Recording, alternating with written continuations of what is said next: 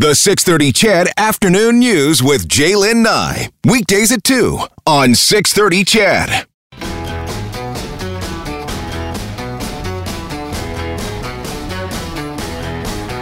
Pretty woman walking down the street. Pretty woman, the kind I like to meet. Pretty woman. So, I know many Roy Orbison is long gone. If you had the opportunity to see him next week, would you go see him? And you're like, what? How, how would that happen? If it was a hologram concert, would you pay money to go see Roy Orbison? Maybe you would go see one of the other great legends who's passed over the years. Maybe you wouldn't.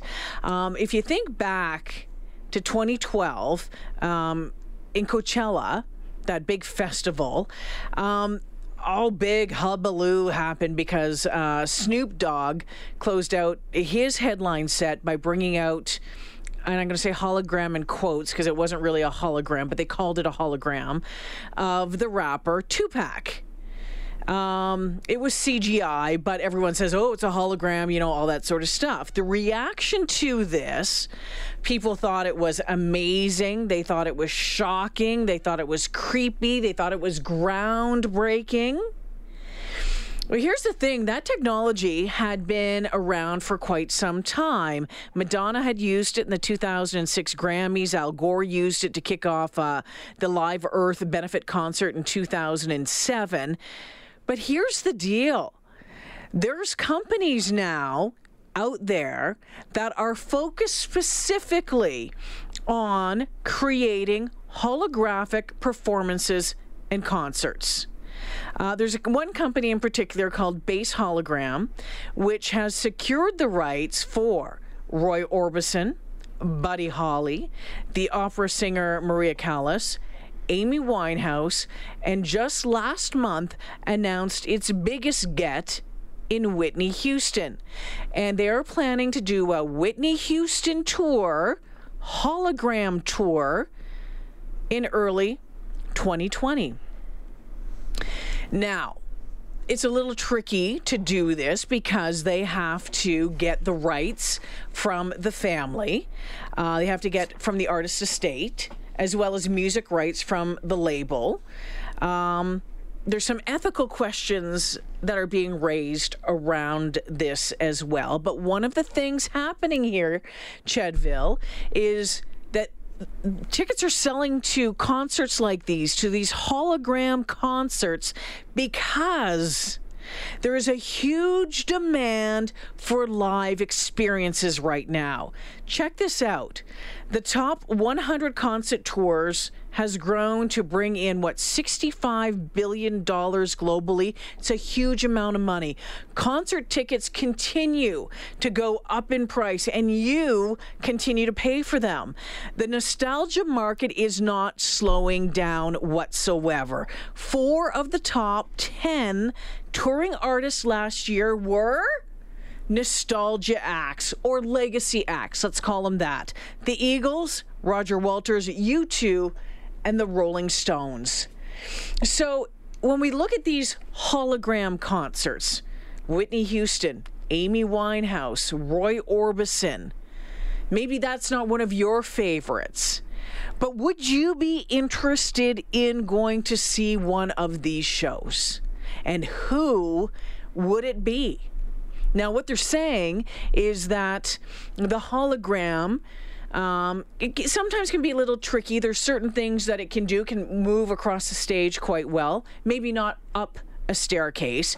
We're not really seeing a Beyonce performance with a hologram or, you know, Mick Jagger's dance moves with a hologram, but there are performances being done. What they do say, maybe not a 100% look alike, but the sound is very much the same. And at the end of it all, if you're sitting at the back of an arena anyway, isn't it the sound that you're pretty much listening to and watching it on a big screen somewhere? I saw Paul McCartney in Vancouver the last time that he went through, and I didn't have to pay a whole lot for the tickets. Uh, they were subsidized by my former work, but they were also pretty far away. And so it was cool to know that I was in the same building as Paul McCartney. That was the experience I was going for. But I could really only see the big screens that they set up at BC Place in Yeah. Vancouver. So it was kind of watching a performance as well with really good audio. Mm-hmm. So that is where I would say, yes, I am interested in seeing one of these legacy acts or someone who's no longer with us anymore, whose rights have been secured by this company, Base Hologram. But I wouldn't pay a lot for it. So it would be cool to spend maybe, I don't know, maybe 40 bucks tops for me to be with a bunch of people who have the same musical sensibilities and to enjoy that atmosphere. Maybe go with my mom or my dad to see someone that they liked and that I don't mind so much. We don't mm-hmm. have we don't have the same music taste, but it would be a cool evening. So no, I wouldn't pay what I would pay to see one of my favorite live acts in concert, but I would pay a little bit to go see You a hologram see. maybe once, yeah. Interesting and you know one of the one of the slight controversies about this is is that at no time obviously with these acts because they've passed um, does the actual artist have a say whether or not that they've wanted to do this or not? Obviously, now um, they do have to secure permission from the artist's estate, and I'm guessing that that the the artist likely would have said, okay, you know, moving forward, this is what we're going to do or what we're not going to do. Maybe it's in a will, if there's a will there or not. Um, I, I, I find this I find this interesting. I think I'm not sure if I would go. Okay. I, I, I'm not 100% sure I would go. Part of me says I would love to have seen Frank Sinatra in concert. I, I would have loved to have seen Old Blue Eyes in concert. Would I want to go to a holographic concert? Um, I, I- I'm going to say no because you know what? I can put on my music at home and probably get that same feeling. That's fair enough.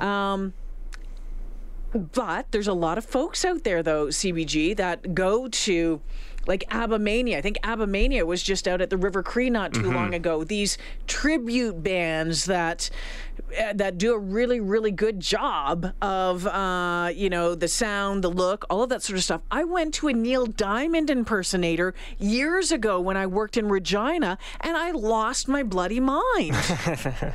I was kind of playing along, you know, making the, you know, Yeah. I feel like it was, you know, for real and that sort of thing too. I'm just not sure that this captures my attention. Um, like obviously a real concert. I get that. I Yeah. get the whole seeing somebody who you maybe you've always wanted to see that uh, you never got a chance to see.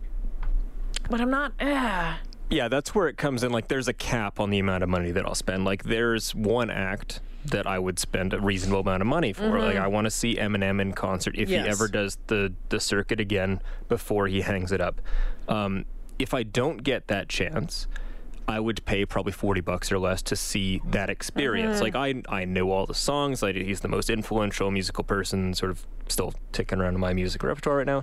Um, it's different, right? So cognitively I would know this isn't the person named Marshall Mathers yeah.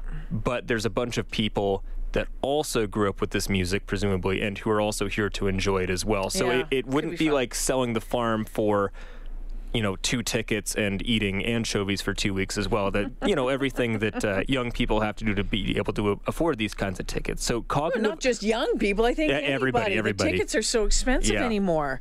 I, you know, I was reading about it, and uh, you know, a couple of the comments said, you know, if you think it's an atrocity to the original act, you're going to hate it. If you think it's insulting to the original act, you're going to hate it. If you're a fan, though, that wants to see a song performed again, or maybe your favorite song performed again, you're going to think it is the best thing ever.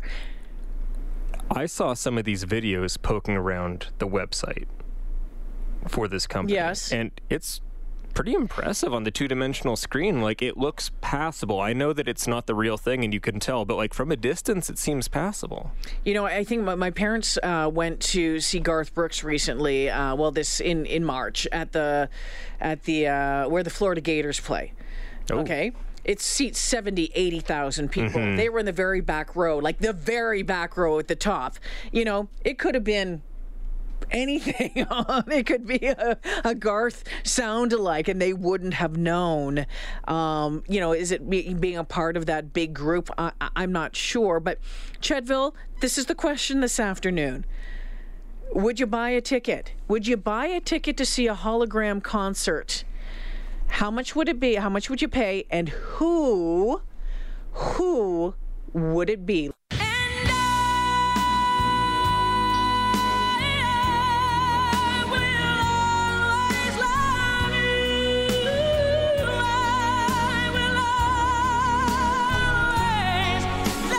Unpopular opinion. The Bodyguard is a good movie. right there, coming to a to a theater, coming to a music hall near you. Um, the hologram of Whitney Houston uh, going on tour uh, in the next year. Hologram hologram concerts becoming a thing. Would you go to one? Would you pay for one? And who would it be? Interesting on the text line this afternoon. Mario's called in. Hi, Mario. Hey, how are you? I'm good. What do you think about this business?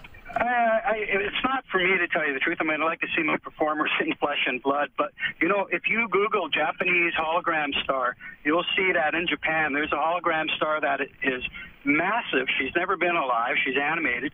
And everything she sings is, uh, is computerized. And they sell out arenas. So I can see where this is going to be big business if you have a name attached to it. Wow, interesting, eh? We'll do that, Mario. Thank you for that. Righto? And now, eh, hold it, Mario, before I let you go. If Yeah. you were to go see someone with a hol- in hologram, who would it be?